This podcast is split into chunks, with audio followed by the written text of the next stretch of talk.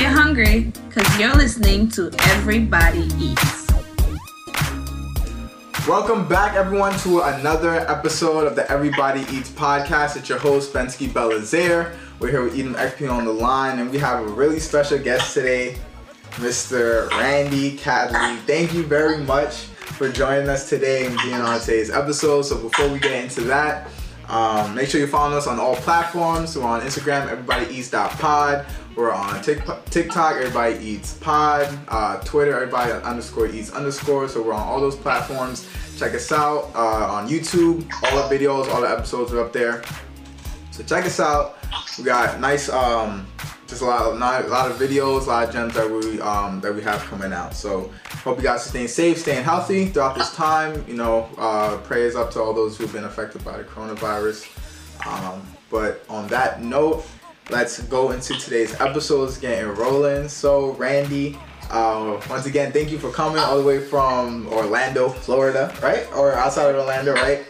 Um, so how about you introduce yourself, who you are, where you from, what do you do, and then we'll get the episode rolling. Sure. Um, my name is Randy Cadley. Um, I'm originally from New York, born in Brooklyn, New York, um, and uh, grew up in Long Island, New York, and uh, have been in Orlando, Florida for about uh, 13 years now. Okay. Um, professionally, I'm a real estate investor. Um, my real estate investing uh, pertains large portion of wholesale real estate. Um, I also own a few rental properties and uh, I do flipping, so I, I, do a little bit of everything. Um, what uh, originally got me uh, interested in real estate was um, my father bought our house in Elmont, New York for 190,000, I believe, and we lived there for I think four or five years. Mind you, this is like 1999, 2000. Yeah. lived there for about five or six years, uh, you know, something like that. And in that time, the house had appreciated from 190 to like 320. Mm. And he sold it and had, you know, hundred thousand dollars. And I'm like, you know, and by that time I'm in high school or whatever, but that's enough to get everybody's eyebrow up, right? Yeah, yeah. Get, get so I, I, paid attention to it loosely uh, at that point. Went to college, um, got the bachelor's degree, did that, and I worked professionally as a respiratory therapist for about six years. Um, but I'd always been interested in real estate, reading the books, read Rich Dad Poor Dad, listened to podcasts, and, and uh, read articles online. And I'd always again been interested. Um, so I finally took the next step and got my real estate license. Um, ended up getting a job with a local real estate investment company, uh, and that's where I learned a lot about real estate and investing more and um, it, it, you know, I just took off from there. Got it, got it. So, um, one question I want to ask: You said you learned it. You learned it from your father in the sense of you know he sold the house and moved down to Florida. So, would you say, um, or I would say rather, how would you say? I guess like your upbringing, right? Because I know you're Haitian, right? So, how would you say that your upbringing, or would you say like those experiences growing up, how has that shaped? You in the sense of I guess you said want to be a real estate agent that kind of like inspired you. But like I guess like now that you're in the market how would you say like your your you know your your growth or you know your childhood helped shape you know some of the sure. Yeah yeah. Yeah so so um you know growing up my parents like you said originally from Haiti I, I, I didn't I didn't grow up poor. Yeah. I didn't grow up with all the things that I wanted right? I didn't grow up with all the things that um, I felt I needed at the time and um, and even in college, I'm like, man, there, there, there's got to be more. I remember one night specifically being at work because I used to work the night shift, and um, uh, I googled uh, how to become rich in America. How, how the most successful people become rich in America? And every search that I did ended up in real estate, mm. real estate, real estate, real estate. And you know, I had that initial interest in real estate back when my father sold yeah. his first and made the hundred grand. I'm like, well, I got, you know, I, I have the proof in my past experience, and all these articles are telling me, and all these books are telling me real estate's the path to uh, wealth creation. So um, that kind of pushed me to the next step to say, you know what, I need to really bring this into my life. Uh, does that answer the question? Yeah, yeah, definitely, definitely. Yeah. So, Edom, do you have any uh, questions on your end? Uh, none so far. Just waiting to see how you got along your journey. Um, but I mean, to add on to what you said, yeah, land doesn't depreciate ever, so it's pretty crazy how. I don't know the ex- what was the exact numbers you said he sold it at. Yeah, he, he bought it for one ninety, and I know Yeah. more than more than three hundred thousand. Yeah. like here three thirty, and you know, I'm like, man, you know, and, and you know, the thing is, is in real estate investing, and once you once you get into it more long term, land always trends up. It, it, it does depreciate sometimes, right? And you do lose value, um, but it always trends up over the long term. Yeah. Uh, so I mean, you know, you gotta love real estate. You just gotta learn the ins and outs and know what you're doing. Um, if, if, if you can if, if you can master those things, then you know, yeah, and, you know, making money becomes a lot less difficult. Definitely. So that kind of leads into the next question, right? So, all right, you said you're a respiratory therapist, and now you're saying, let me go get my real estate license, right? So, how was that transition? Because yeah, you said you want to get into real estate, right? But now you're going from respiratory therapy to real estate. That's completely two different things, right? So, how was that? How was that learning period of one, like you know, learning, getting all that information, getting that certificate? So, like, how was that transition in that process? So getting the real estate license uh, was not the hard part uh, because at the end of the day, it's just like school, right? You study a couple books, um, and and you know, my goal was not to become a real estate agent. My goal was to become a real estate investor, and I figured, um, let me put myself in the world of real estate so that I can become a real estate investor. Yeah. Um, I figured I'd be that much closer because I had read all the books and you know, read all the articles, and it's like I, I can only learn so much from reading. It's time to like start doing. Yeah, so I got the like passed it, and um, uh, I, I got the job at the investment company. Now, uh, again, I was a respiratory therapist at the time. I did both jobs because I had bills that needed to be paid, and I know real estate the income is not consistent. Yeah, At yeah. 99, you know, you you you, you um, earn what you work for. So I, I worked both jobs for about a year, year and a half, um, learning about real estate investing, doing respiratory therapy at the same time, and eventually it started to click. Um, what ended up happening down the line is that real estate investing company that I worked for ended up um, shutting down Mm. and moved our office to South Florida. So, uh, you know, now I'm here. I've gotten this real estate license. Um, I worked for these guys for a year and a half, and now they pulled out. What am I going to do? Yeah. Uh, and I, I didn't have money, right? Um, so I, I luckily I learned so much in the time that I worked for them about wholesale and real estate investing that I was able to start my own company with my business partner, and um, and, and we took off from there. Just started wholesaling deals, um, and then you just scale from there. Gotcha. So, uh, at this point, what, what were some of the mistakes that you made or some of the early lessons? Because I know we hear it all the time, right? You learn through experience, learn through experience. So maybe like if you could walk us through like the first deal or like the first deal you remember, like how was that like? Was there any things that you learned through that? Sure. Um, lots with my first deal. Uh, so my first deal. Sorry, guys. Mhm. Uh, can you see me? Yeah, Okay. My first deal in real estate. Um, my business partner and I got this uh, townhouse under contract for fifty-eight thousand dollars, Okay. and we ended up selling it to an investor for sixty-two thousand Okay. thousand dollars. Got fifty-eight to sixty-two. Um, and uh, I guess the first lesson is knowing the numbers, because what was supposed to be a four thousand dollar deal ended up being a two hundred and fifty dollar deal. Oh. Uh, and, and, that's because you know, and that's why it's so important to know what you're doing, uh, because in, in real estate investing and wholesaling, uh, there are assignments, which is one form of transaction, and then there's a double close, which is another form of transaction. Mm. Uh, they both are lead to the same thing. It's both wholesale, but in double closing, um, you lose a lot of your profit and closing costs. mm. So what we thought again was going to be four thousand ended up being two hundred and fifty dollars. Uh, luckily, we had forethought enough. You know, obviously two hundred and fifty dollars. That's not a lot to split around, right? Um, but we took that two fifty and rolled it right into marketing. Not a lot of marketing, but Yeah. some marketing. Yeah. yeah. and, but but luckily, God was on our side.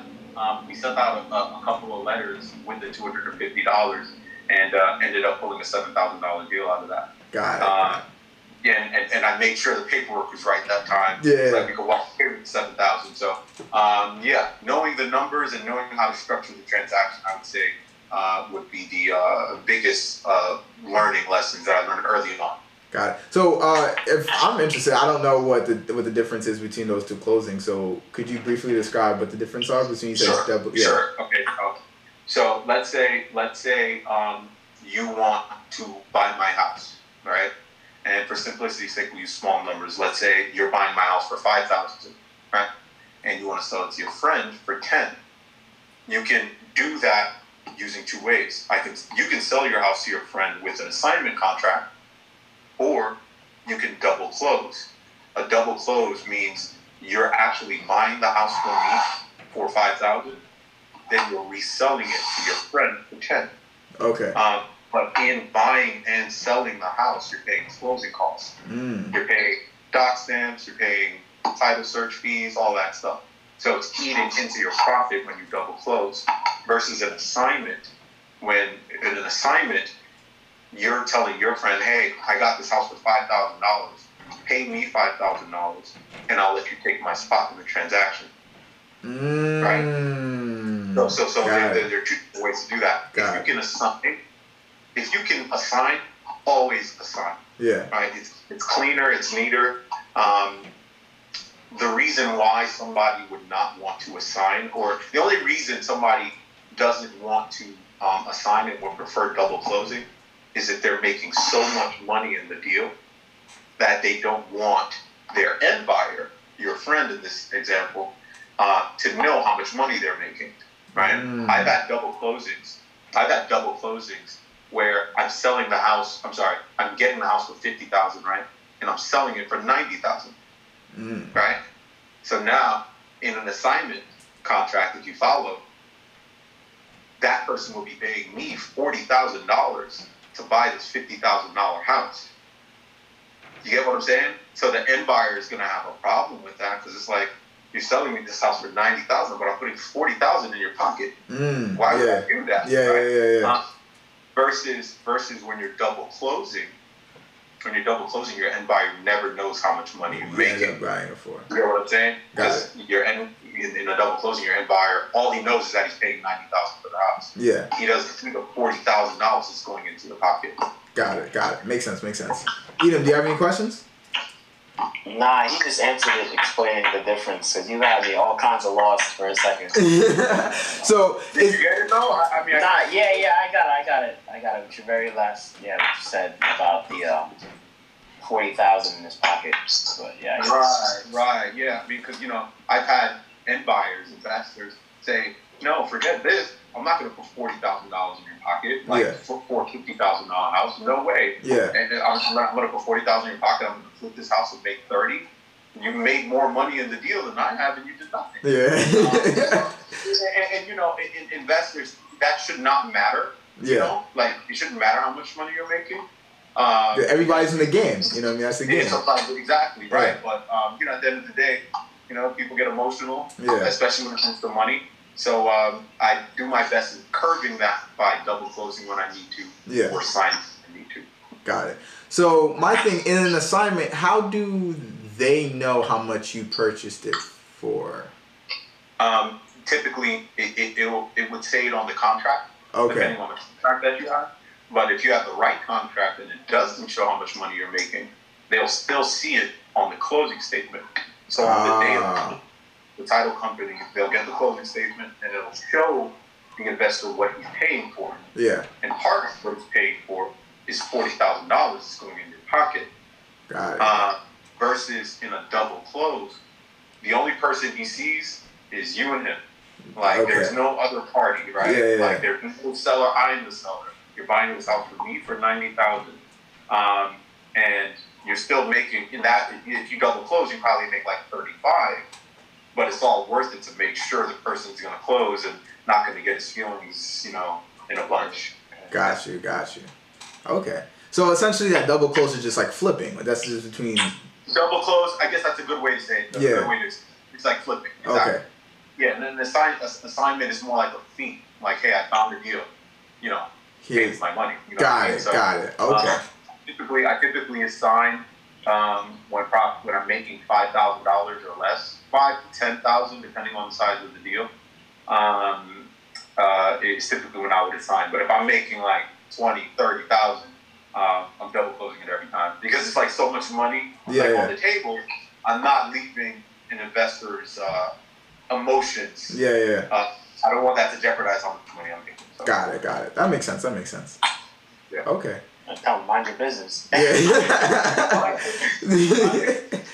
These Don't worry about that. See how? yeah, don't worry about it. You know, I, I, I I actually had an investor. I had an investor of mine. Uh, I- I'll keep it short. Uh, I I, uh, I sold him a house, and it was a twenty thousand dollar assignment fee. Okay. Twenty thousand assignment fee, and I ended up listing the house for it, and I'm gonna make like five thousand on that. Mm. And uh, and uh, he looked back. This is the only way they'll find out, right? How much, uh, how much. If you're double closing, I ended up signing this one, but they can always find out how much you're making, even if you double close, if they check property records. That's true. You can check online, right? Yeah. online, Mm. but most people don't don't do that, right? They Yeah. have the house, they have enough that they're dealing with. Yeah. But if they check the house, they'll see, hey, uh, you made twenty thousand dollars on this house, and uh, he saw that. Yeah. he saw that, and he wasn't too happy with me. But you know, I'm like, hey, you know, I have expenses, I have costs, I, I have a business I'm running, you know, and you know, I, I don't work for free. You know what I mean? I, Yeah. You know, I luckily had enough of a relationship where with him where it wasn't that big of a deal. But again, people get emotional. Um, Yeah. So if you do a decent size uh, spread on the deal, I I wouldn't risk it. I would just double close. Oh, Gotcha. that's smart. Keeping keeping emotions out of the whole thing, letting them not. Exactly. Right. Right. It's just a little bit more work, but it's more like security a little bit. yeah, Yeah. yeah. You were gonna make thirty thousand on the deal, and now you're mad at me because I made forty. You're still making thirty, but you're so busy looking at my pockets. Yeah, You yeah. know? What is- Yeah, yeah, Yeah. Yeah, yeah, yeah. Right. So you know, um, that, that again, that's why it's very important to know how to structure the transaction to make sure it goes as you want it to. Got it, got it. That makes sense. That makes sense. All right. So on that note, we'll wrap up the first segment. I think that, that was very informative. So we'll wrap this up. We'll go into our second segment. We'll do the quote of the day, and Edom has that for us.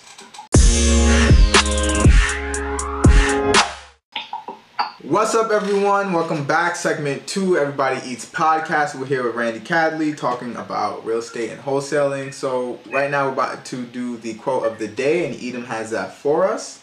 So what what do we got? Alright. If you change the way you look at things, the things you look at will change. Ooh, I like that. Any tips? Um. Be honest, you won't get it. It's another one of those. It's another one of Okay. those. One of them. But um, Who said it then? um, I have the character's name from the show, but um, his name is uh, Thomas Shelby in the show, and he's an actor. His name is Cillian Murphy. Mm. So he played um, uh, if y'all seen the Batman movies, he played uh, Scarecrow. Okay. Batman Oh, yeah, Got it. Got it. Got it. Yeah. Got it. Yeah, I didn't know. I don't He know was his name, in but okay. Inception, and he was in Dark Knight Rises. But right now he's in a show called uh, Peaky Blinders. It's on Netflix. It's one of the shows I uh, I've kind of binged through during this time. Gotcha. Um, I've been productive. Don't worry. It's good. got you. Got you. So could you say it one more time? Uh, if you change the way you look at things, the things you look at will change. Nah, definitely. I mean that It's- that's it's- yeah. Yeah, I mean that goes into perspective, right? Perspective is everything. Um, one thing that I've been kind of like been telling myself lately, especially during quarantine, is like just because something is hard doesn't mean it's impossible. You know, and I think that kind of like that's helped change my perspective on anything that's related to say like the podcast, personal growth. It's like, all right, granted, this thing may be hard, but just because it's hard doesn't mean that like, I can't do it, right? Just because it's hard just means it's gonna take a little bit. Like if it's hard, that just means it's gonna take a little bit more work, right? And then now it's just a matter of you know what steps can you do to or what steps can you take to fulfill in order to get that task done right if it's impossible then there's no point in even trying or starting right but if it is possible it's just hard it's like all right once you realize you can do it now you just have to break it down to steps on how you can do it and start tackling those steps so that's just something, i've been trying to like tell myself a little bit lately like instead of something hard and being like ah let me not even try it's like all right let me take a second to analyze and be like hey it's possible. Just break it down to something that's manageable. So, um, so that, yeah, I like that. Again, just taking the emotion out of it, right? It, Yeah. it- it's all you know. It almost is like saying it's hard is an emotional response, right? Like if you just take all that out of it and just, like you said, make the plan and do the plan. That's it. Yeah, You yeah, know, hard, whatever, how I feel about it. You know, just throw all that out the window and just focus on what you have to do. You know, you'll, you'll get to where you want to be eventually. yeah, yeah. And yeah, obviously, it takes time and things like that. But yeah, Sure. definitely. Once you take I like that, once you take that emotional response of like, ah, it's hard, I can't do Oh my it. God, yeah, it's too much. yeah, yeah. All right. I've gotten that out the way. yeah, like and like you said, if it's achievable, then uh, achieve it. Yeah, That's yeah. it. You know what I mean? And and, and the people that uh, achieve it are the, are the doers, the people who you know actually take action. So, yeah, yeah. Definitely like that. Eat them. I, I kind of see that a little. Just, a, I, I wouldn't. The way I view the quote, I wouldn't throw away the whole emotional response right away. Um, I think it has to do with self conscious, not self confidence and ambition. So I mean, if you don't, if you tell yourself, "Hey, I can't do this," or I mean, if you if you look at something and and instead of looking at all the the cons and how hard it might be, and you look at the pros and everything, and um, you then can go and fit yourself in that puzzle and realize, you know, see where you fit in and how you can go and and attack this and make it work for you. But that's my take on it. Yeah. No, yeah, no, I, I, I totally agree. It's like it, at the end of the day, it boils down to how bad you want it. Uh, you know, Yeah. um, because you know the, the the way you feel, you know, you feeling that it's hard. It's not like it's not a feeling worth having. Um, it is what it is, right? It's hard, and and that's very important. But um, repeating to yourself over and over again that it's hard is only going to make it more difficult. That's true. And- yeah, yeah. And it's like at some point you have to accept this is what it is. Um, and luckily, it's possible for me to get from point A to point B, albeit it's going to be difficult and I'm going to sweat and I'm going to, uh, you know, have stress. It's achievable as long as I follow the steps that I've laid out for myself. It's Um, letting go of that defeated attitude, that like Exactly. letting Yeah. that go from the jump. I know a lot of people who just you know It's hard. It's not easy. come up. It's Yeah. not easy.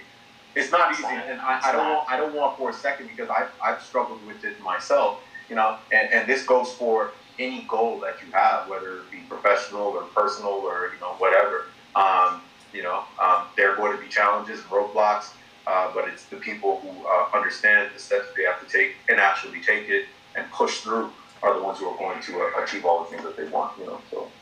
Yeah, definitely. Kind of makes me think back to I don't know if you've been watching uh, The Last Dance, the Michael Jordan documentary. I didn't get a chance to catch it. Oh, okay. Nah, Oh. every every Sunday they've been showing it really, really good, really, really good. really worth But a watch. Jordan, just like listening to Jordan and like you know talking back of his mindset when he was like in college and when he first got to the NBA, um, and like listening to like all his coaches say like, yo, like he, like the the way he would increase like his skill development was crazy and it was kind of nuts because he was just always had that mindset like he wants to be the best. Like no matter what's in front of him, who's better than him, what challenges, like he's like I want to be better. Like and he admitted like he had a competitive problem right? But that's allowed him to like, in terms of basketball skill, it's like he just always wants to be better than the person next to him, you know. So, granted, like they're saying when he first went to college, like the first like two weeks, he wasn't the best player on his team, right? But then they're like after like two weeks, he just like you know just trained crazy hard, and then he was like in two weeks he was the best player on the team, right? And then it was like it was just that you know, yeah, exactly. It's like that mindset of just like I'm granted like when it, especially when it comes to sports, I'm sure like it's crazy hard to like increase your skill like that. But it's like you know don't focus on the problem, but focus on like okay, this is what I'm going to do to solve it. This is what I'm going to do to achieve. This is what I'm going to do to overcome. Like once you have that that, ambition. yeah, that That's it. ambition, Change the way you look at stuff. Yeah, you know, you're not defeated right away. Yeah, you. A lot of people, especially athletes, I mean, going from high school, high school athletics being the best on the team to college, where everyone is either as good as you or better than you, and then a lot of people like easily just sit and stay defeated. And then you know, when you look at things differently, um, boom, you know, you you you, you can end up like Jordan. You know, Yeah, Like, yeah, Yeah, you're, you're, Yeah. your version. Your Yeah, version. exactly. your version of Jordan. Yeah. Yeah, yeah, yeah. It's possible for everybody, and, and, and the steps that people have to take are all out there. Um, it's just you know not very many people are willing to let go of that. Oh, it's never going to work. It'll never be me. Um, and you know, I, look, I, I'm guilty of it too. You know what I mean? I'm not, I'm not, uh, I'm not perfect by any means, right? Uh, we all have, you know, things that we suffer from or whatever, but uh, it is possible. Um, and, and the steps to achieve it are focusing on the solution and, and less on the problem. So, Yeah, yeah, for sure, for sure. Yeah. So, um, on that note, we can conclude the quote of the day. Edom, if you could run it, uh, read it back. If you change the way you look at things, the things you look at will change. That's How on much everything. Definitely, definitely. So on that note, we'll conclude the second segment, and then we'll go into segment three. We'll go more in depth into wholesaling and real estate, talking about a little bit more numbers, how to find deals, and things like that. So stay tuned. What's up, everyone? Welcome back to segment three of the Everybody Eats podcast. And we're here again with Randy Cadley, Edom Ekpe on the line. So we're about to get into uh, some wholesaling, some real estate, talking about how that works, and get into those uh, those details. So um, the first deal that we, we went over a little bit before about your first deal, and you were saying uh, you bought it for fifty eight and sold it for sixty two. So, um, if you could just walk us through, so before you even get to that point, right? How do you even, for those either don't know what re, uh, wholesaling is or want to get into wholesaling, right? How do you even get into finding the property? Like, what's that like very first step before you even finding that 58k deal? Sure, sure. So uh, at the end of the day, what you're doing is um, picking up uh, discounted property and selling it to people who are willing to pay more than what you got it for. So now the question is, how do I find people that want to sell me their houses for uh, 50 cents on the dollar? That's Mm. the whole name of the game. Mm. Um, so what you want to do is track people who are who will more than likely sell you your their house at the price that you want it for. So the people that we target are absentee owners, uh, people who own the house but don't live in it. Uh, we target people who are defaulting on their property tax. Mm. We target people who um, are not taking care of their property, so they have liens on their property from the city for overgrown grass or whatever. Um, we target people who are um, going into pre foreclosure, and the way we target them is uh, either by sending them letters Yeah. or um, calling them. Um, and you know, uh, you, you want to call as many people as possible, and you want to send as many letters as you can afford to send uh, to increase the likelihood of you actually getting a deal. Um, so that's how you solve that first part of the equation. Um, finding the property. You eventually you get the calls, you talk to the people, you negotiate at the price that you need it for, um, and then you find the investors that will then turn around and buy it. Got it. So those investors, when you're when you're finding those investors and you look looking at the deals, that's where the double close and uh, assignment comes into play. Sure. Yes, that's where the double closing uh, assignments come into play. And you know, to take it further, finding the investors. Right. There are a lot of different ways where you can find the investors. The first thing I do whenever I pick up a property, it doesn't matter where it is. I could pick up a property in Arizona, California, doesn't matter. The first thing I do once I feel like I have a deal is I look a half a mile to a mile away, and I look for people who are doing business in the area. Before I even call my guys, people that I know would take it, Yeah. I look for investors that are doing business right where I have the property. And I can find those investors on property records, right? Um, I can take a look to see who's bought and sold the house within the last six months, or who's bought and sold the house within six months, I should say, Mm. or within a year. Um, I'll find that guy because it's a harder, it's an easier sell, right? Look, I have a product that you're familiar with. Like you flipped the house down the street and made thirty thousand. I have the same house. You know, if you if I can get in contact with that guy, he's gonna take it. He's gonna take it off my hands. Yeah, yeah, You know yeah. I mean? Um, so I like to target with those guys first. Um, and you can find their phone numbers typically on white pages or Googling their phone number. You might hit a couple dead phone numbers first, but eventually you find that guy. Um, and, and then he'll more than likely buy it from me. And then I'll call through my list um, of people uh, who I think might buy it as well. Got it. So I'm assuming that list that you have that just comes with time and experience of these people. Come with time, yeah. I, I when when when you're in this business, um, information and data is gold. You never throw anything away. I have people in my phone that I've done business with uh, for three. Mean, I haven't done business with in three years, but I still have their phone number and communicate with them every once in a while because uh, you never know, right? Yeah, yeah.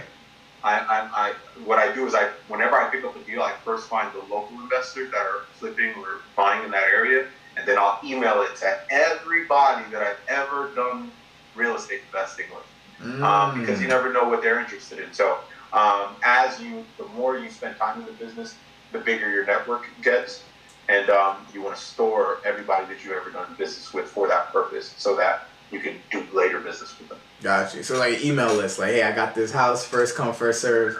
And first serve, you better get it now um, before it's too late. Uh, whatever I got to do, because at the end of the day, it's marketing. You got to get as much eyes on your product as possible. yeah, yeah. Um, so I'll email it. I'll send a mass text to everybody. Um, that, that's typically what I do if the first step hasn't worked. If I haven't been able to find anybody locally that would take it off my hands, I'll just email every single person. Got it, got it. Okay, okay.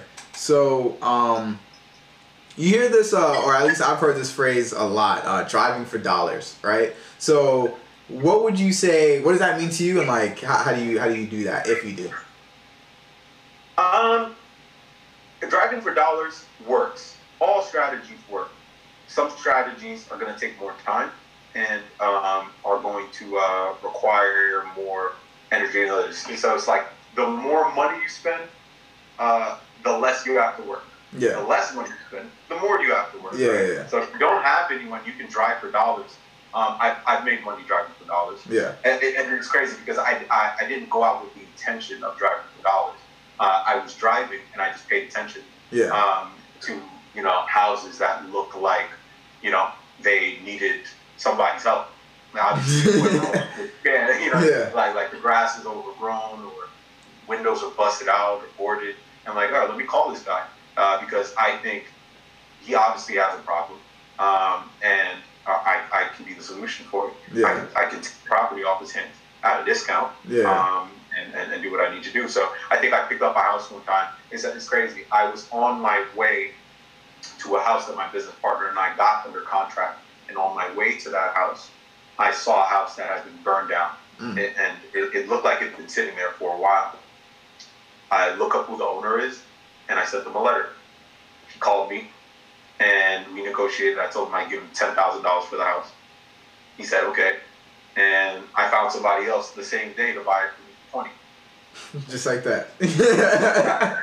Just, just, just, just paying attention. yeah, yeah, Um, obviously, there's a lot, you know, I have the network, right? I know who to call. yeah, yeah. You know. I know my guy would take this from me for, you know, a pretty decent penny. So if I, if I can get, you know, the seller to um, get on the same page with me, then I, I can make some money. Got it, got it. Okay. So then, uh, I guess that kind of goes back. I was gonna say, if you don't have that network, how do you do that? But that goes back to that first tactic you said of being able to just Google who's done business in the area, and that can Right. start like that network there. Right, and, and technically, you, you don't even have to wait, you know, because there are two sides to the business. There's buyers and sellers. Um, if you're trying to find sellers, typically selling the deal, if you have a real deal, isn't going to be a problem. Mm. Um, if, if it's a really good deal. Yeah. But uh, if you're looking to build your buyers list, um, you don't have to wait. You just find a neighborhood, look look look on property records. It, you know if you can uh, for people. Florida is very good in that. All this information is public. I'm not sure what it is like in other states, Yeah. um, but I can see who anybody who's bought a house and sold it within the last six months. So if somebody who's just walking in uh, and wants to build their cash buyer network, pick a neighborhood, look at the investor activity, and find those guys. Say, hey, look, um, I'm in real estate wholesale.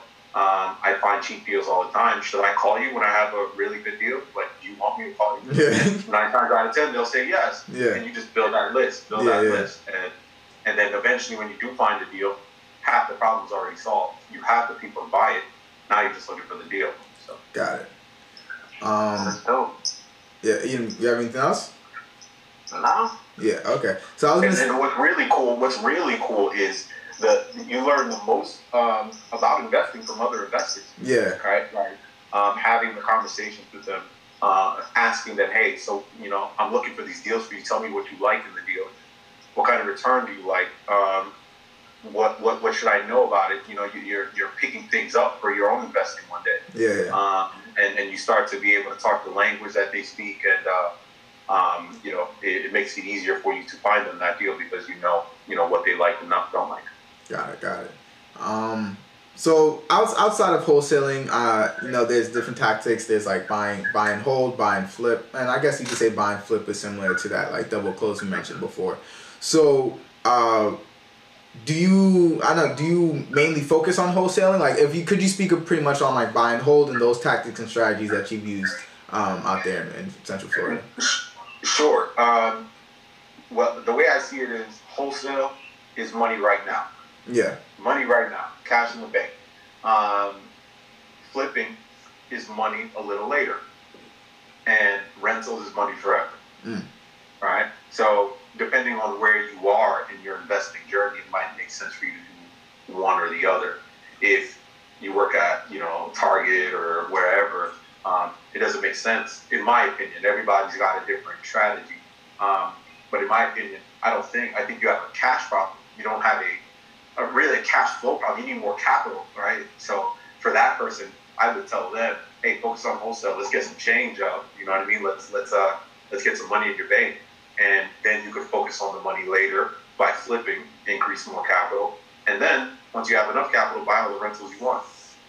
Got it. Got to, it. to solidify the capital. Yeah, yeah. It's like that di- diversify, kind of like that. For, it's diversify. Yeah. I think. I think. I think. Uh, I think a good investor. Um, you know, everybody. Everybody's uh, definition of investing and what a good investor is is different. But I think a good investor uses a lot. utilizes all the strategies. Right? Yeah, yeah. Uh, I don't think I'll ever stop wholesaling because uh, you know once you acquire the knowledge base, um, it's not difficult. As an investor, if you're going to be looking for rentals and flips anyway, right? Um, the deals that you don't want, you wholesale. Got it. So how long? You know, go ahead. Sorry. I was going to say, how long is that? Is that period between buying and selling in wholesaling? Uh, in wholesaling, yeah. Um, uh, you know, the closing uh, typically takes three to four weeks in Florida. I don't know, you know, how long it takes in other states, but uh, you know, three weeks, four weeks, uh, typically is all all it takes. Okay. Because I remember um, a few weeks back when we had that conversation, you said that I think like you were you made a deal from your desk for like five k, didn't even like in one day. So like if you could speak about that, yeah. Sure. So so that's that's going under contract. Okay. Right. But but the actual closing takes like three weeks. That actually that deal I told you about just closed yesterday. Got you, um, got you. Okay. Um, so yeah, just to give you a little backstory, um, uh, like the story I was telling Bensky, um, because my network, because I, I, I know so many local investors, I saw a deal on another wholesaler's list. Okay. It was a, it was a different wholesaler, right? Yeah. And he had emailed me this deal. Um, I think it was for fifty-two thousand or something like that. Uh, I think it was like fifty. No, it was he was asking he was asking sixty-two. He was asking I think sixty-two thousand, something like that. And um, I'm like, man, I think I could sell this deal. I called him. I told him I'll give him fifty for it, and we went back and forth, and uh, we landed at fifty-two. I called my guy, the guy I knew that would like this house, and I negotiated with him and sold it to him for fifty-seven. Mm. Um, so I went under contract with the guy who sent me the deal, for 52, signed it, turned around, signed it, uh, signed the contract with my buyer for 57. This was all in one day. all in one day.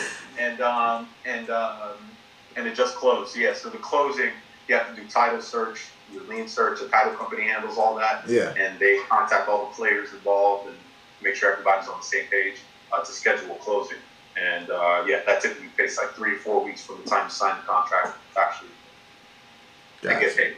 Got you, got you. Okay. Uh, so then once it closes, that's when the money hits the account. Once it closes, that's yeah. when the money hits the account. Got it, got it. Okay, okay.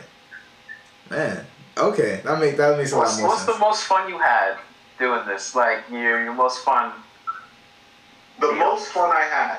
Um, the most uh, my company had a really, really good month profit wise. Um, uh, and with that money, we took our entire office um, on a, basically a, an adult field trip. Uh, we, we, rented a sprinter. Yes, sir. Uh, we rented a sprinter for the team, and uh, we went. We did go karts. Uh, we did go karts, and uh, we did um, uh, some type of I think paintball thing, and we ended the night uh, like at a strip club or something. Nah, treat yourself. Treat yourself. yeah, no, no, no, yeah, yeah. Hard work deserves uh, hard rewards. You know? yeah. Uh, so you know, yeah, we, we, we uh, congratulate the team on the top of yeah. Okay. How big is the team? All right. Right now. Um, right now, it's me and my business partner, and I have three three guys that sell Okay. deals, buy and sell deals for. Yeah, yeah, yeah. Okay. And then it's all under one one. Uh, All under one. Uh, this this is the wholesale company. Yeah, yeah. Um, the wholesale company we have my business partner and I who own it, and then uh, the three sales agents. Got it. Got it. Okay. So, um, what would you say goals are for the goals are for the future? Whether it's personal, whether it's for the business. I know everyone's gonna say grow, grow, grow, but do you have anything specific? Like, one time I got asked, one of our guests, he was like, "What's your conceited goal? Like, what what would you say is like your conceited goal, or something that you really want to see happen for the for the team?" My conceded goal, Yeah. uh, like no no limits. Um, I eventually want to go into commercial real estate. Okay. Um, I want to, uh, you know, own apartments and, um, you know, commercial plazas maybe after that. Um, and my end goal, if I have to put a number on it, um, I'm shooting for thirty thousand dollars a month in, in residual cash flow. Okay. Right? Like, Yeah. if, you know, if number was like not a factor or whatever. I mean, yeah, you could always go bigger, but you know, I think thirty at thirty thousand dollars a month in passive income. Got it. Got it. Okay. Can you wholesale commercial stuff? That'd be harder, I'm assuming. Yeah. You can. Okay. Oh. It takes a little longer. and It's a little bit more complicated. Yeah. That's why I don't do it. Yeah. Um, I mean, complicated in that, you know, uh, to sell the deal. I mean, you're it, it, you're selling the numbers, but the way the investor is going to look at the numbers are a little different Mm. than you know your guy who's looking to fix and flip or you know rent. Got it. Got it. It's just a little bit more critical, but critical, but you can do it. Got it. Got it. All right. So, Edom, do you have any uh, final points you want to make? Any questions? Uh, I feel like I think everybody has their own answer for this. And I've been seeing a lot of um, some article today about it. But uh, what's your personal, um, I guess, theory or thought on how COVID's going to leave your field, the effect it's going to have? That's a good question, and like you said, everybody's going to have a different answer. Um, I personally don't think COVID nineteen is going to affect the real estate market like that. Um, it, it depends. If we stay in this quarantine position, this holding pattern for a prolonged period of time, if people are not working and uh, you know not making money, that's less people to buy houses. Uh, so that means there's less people uh, buying for me to flip houses uh, because they're afraid that there's going to be no end buyer on the other side. If if uh, we do go back to work and uh, Americans are able to go back to their jobs and, and make money and buy houses, um, I, I don't I don't see COVID nineteen uh, being that big of an issue in real estate. got it. Got it. What I do see being a big problem in real estate, I think what might eventually cause like some type of uh, correction in the market is uh, wages. Mm. Uh, because you know inflation and appreciation, housing prices are getting so um, they're, they're they're increasing so fast. People are having a hard time affording them. You get what I'm saying? Yeah. So, uh, give you an example, there's like a C class neighborhood in Orlando. C class meaning like you're not in the hood, but you don't want to walk around in that. you know? Yeah. Um, I, I used to sell C class properties in this neighborhood for like, you know, fifty thousand, so that the investor could sell it for a hundred on later on down the line. Um, now that same house, I have to sell to the investor for a hundred thousand, Mm. so he could sell it for for one, one sixty, one seventy. Yeah. Mind you, I've only been in real estate for maybe six years, so that means prices have gone up, you know, dramatically in that time, Yeah. but wages have stayed the same. Yeah. Yeah. Yeah. So now these people were trying to buy, well, they, they were qualifying for a hundred thousand dollar house. Now you're asking the same people to qualify for 170, 180. yeah. It's not, not gonna happen. more money. Yeah. Yeah. It's not gonna So- happen. Yeah, yeah. So, Yeah. so what's going to happen is, is, you know, it's going to get so difficult up to the point where either wages are going to go up, which is not likely, yeah. or housing prices are going to have to come down so that business can keep going. That, that's my opinion. Yeah, yeah, yeah. Um, But everybody, everybody has their own views of real estate. to But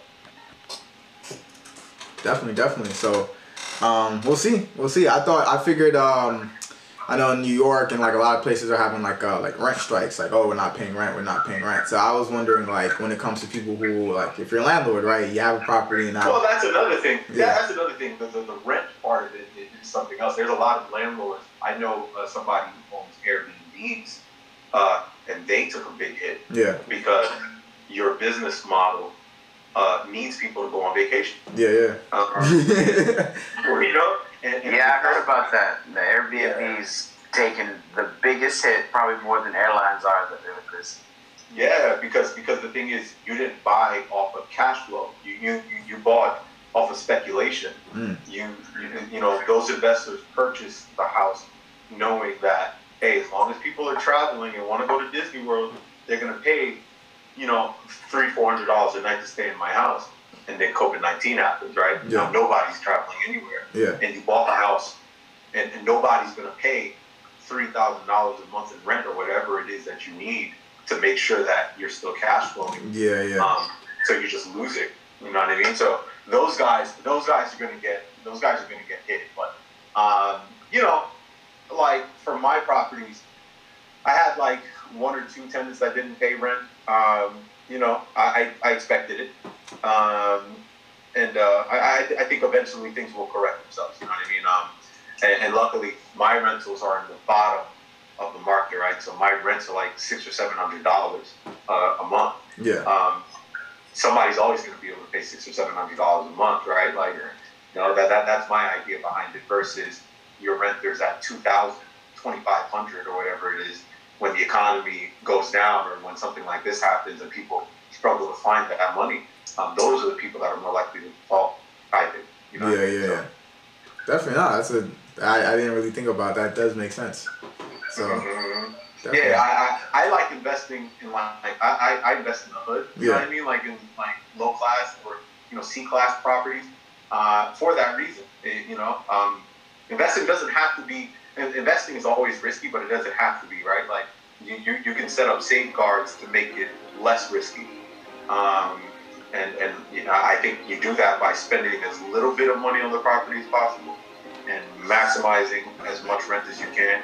Uh, again, knowing that you know, like seven, six, seven, six, seven, eight hundred dollars a month, somebody's always going to be able to afford that. So, COVID nineteen breaks and your tenants can't pay rent, and you get a job at you know Target or you know um, Walmart or wherever, and, and, and find a way to make your rent payment versus uh, the person at twenty five hundred. What's he supposed to do? Yeah. That stimulus check doesn't come in time. Yeah. You're not getting rent. yeah, it's true. So you know, you know, eh, luxury rentals are cool, but um, you know, you just gotta make sure that you're playing it smart. Definitely, definitely. That's that's some gems for anyone listening out there. So, um, definitely, definitely, there's some tips that they could take, for sure, for sure. Um, so yeah, on that note, um, I just want to thank you for for joining us today. If how could how could people find you if they want to learn more about uh, Sure. wholesale? Um, I'm on Facebook at Randy Cabin. Yeah, I'm on um, Instagram at RK12, RCADE12. Um, yeah, just um, hit me anytime if you guys have any questions or anything. All right, definitely, definitely. So for all our listeners, on thank you um, for you know listening to today's episode. Thank you very much, Randy. No Um, problem. Man, stay safe, stay healthy, wash your hands, make sure you're calling your loved ones, stay positive, all, all that good stuff. So, um, peace. Thank you for coming. See you guys next week.